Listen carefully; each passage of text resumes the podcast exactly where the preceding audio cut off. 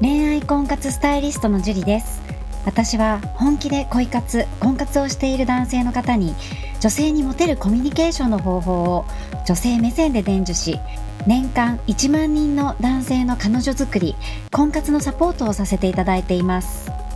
ポッドキャスト恋愛婚活スタイリストジュリの野獣でも美女を捕まえるテクニック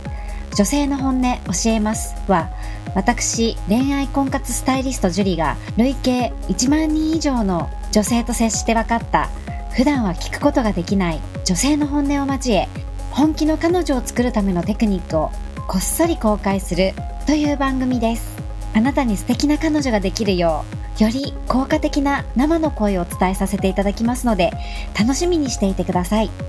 本編に行く前に番組からお知らせがあります。この番組を購読いただいていた方に限定公開の結婚につながる本気の彼女ができる5ステップ講座をプレゼントさせていただいています。番組の一番最初のボタンをクリックすると簡単にプレゼントが受け取れるようになっていますのでぜひご覧いただければと思います。質問も受け付けていますのでどしどし送ってくださいね。それでは本編のスタートです。こんばんは、ジュリーです。今日も早速質問の方から読み上げていきたいと思います。はじめまして、26歳の男性です。最近動画を拝見しまして LINE を追加させていただきました。ありがとうございます。僕は好きな女性がいます。お相手の女性、19歳で僕が働いているお店によく来てくれる方です。3週間前に彼女の連絡先を聞いて、一度二人で遊びにも行きました。仕事終わり、二人で食事に行く約束をしたのですが、彼女が仕事の休養が入ったため、その日は行けませんでした。次の日も二人で帰るはずだったのですが、職場の先輩たちと食事に行くと言われたので、その日も断られました。その日にか、彼女に僕のことをどう思ってるかを聞いてしまいました。普段なら聞くことはないのですが、その日だけは聞かずにはいられませんでした。彼女から知り合ったばかりの友人と言われました。毎日 LINE はしているのですが、その日以来から LINE の返信も遅くなり、食事に誘っても断られるようになりました。僕はあの日言ったことを後悔してます。冷静に考えることができなかった自分を情けなく思います。僕の一言で彼女を困らせたことを謝りたいです。せっかく連絡先を交換してもらい、遊びにも行ってくれたのに、自分勝手になってしまったことを申し訳ない気持ちでいっぱいです。長々と失礼いたしました。お忙しいとは思いますが、アドバイスをいただけたら幸いです。という質問なんですけれども、この26歳男性さんなんですが、ね、いいなって思った女性に、えー、連絡先を聞いて、そして、えー、二人で遊びに行ったっていうね、その、えー、ファイトがね、素晴らしいと思うんですよね。で、結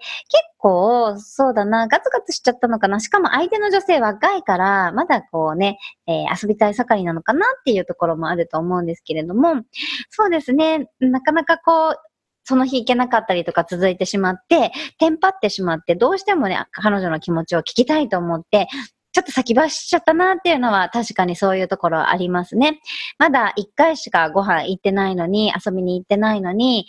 あのー、たくさんご飯を行ったわけでもないのに、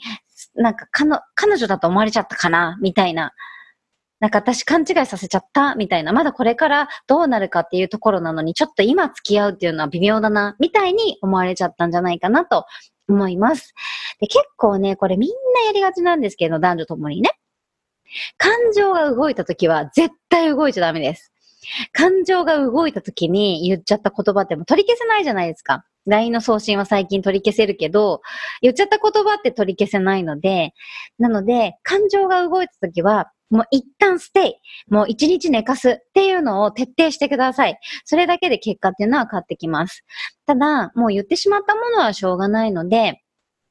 今度、あのー、みんなで遊ぼうっていう感じで、お店、でね、こう知り合いとか仲間とかいるんだったら、なんか彼女が喜びそうな、こう、内容をね、ちょっと企画を考えて、二人きりじゃなくって、みんなで遊びに行かないっていう感じで、一旦ね、ちょっと間口を広げてあげるといいと思います。そうすることによって警戒心が解けて、またね、こう、二人で行ける可能性もあると思うので、ただ、ガツガツしすぎてしまうと、彼女の警戒心がまだある中で、押しすぎたら逃げてしまいますので、まずは一旦窓口を広げて、みんなでね、彼女が喜びそうな企画を考えてみんなで遊びに行く、ご飯を食べに行くっていう、そういう企画をね、考えて提案してみるといいんじゃないかなと思います。感情が動いた時は絶対に行動しないこと、頭に入れといてくださいね。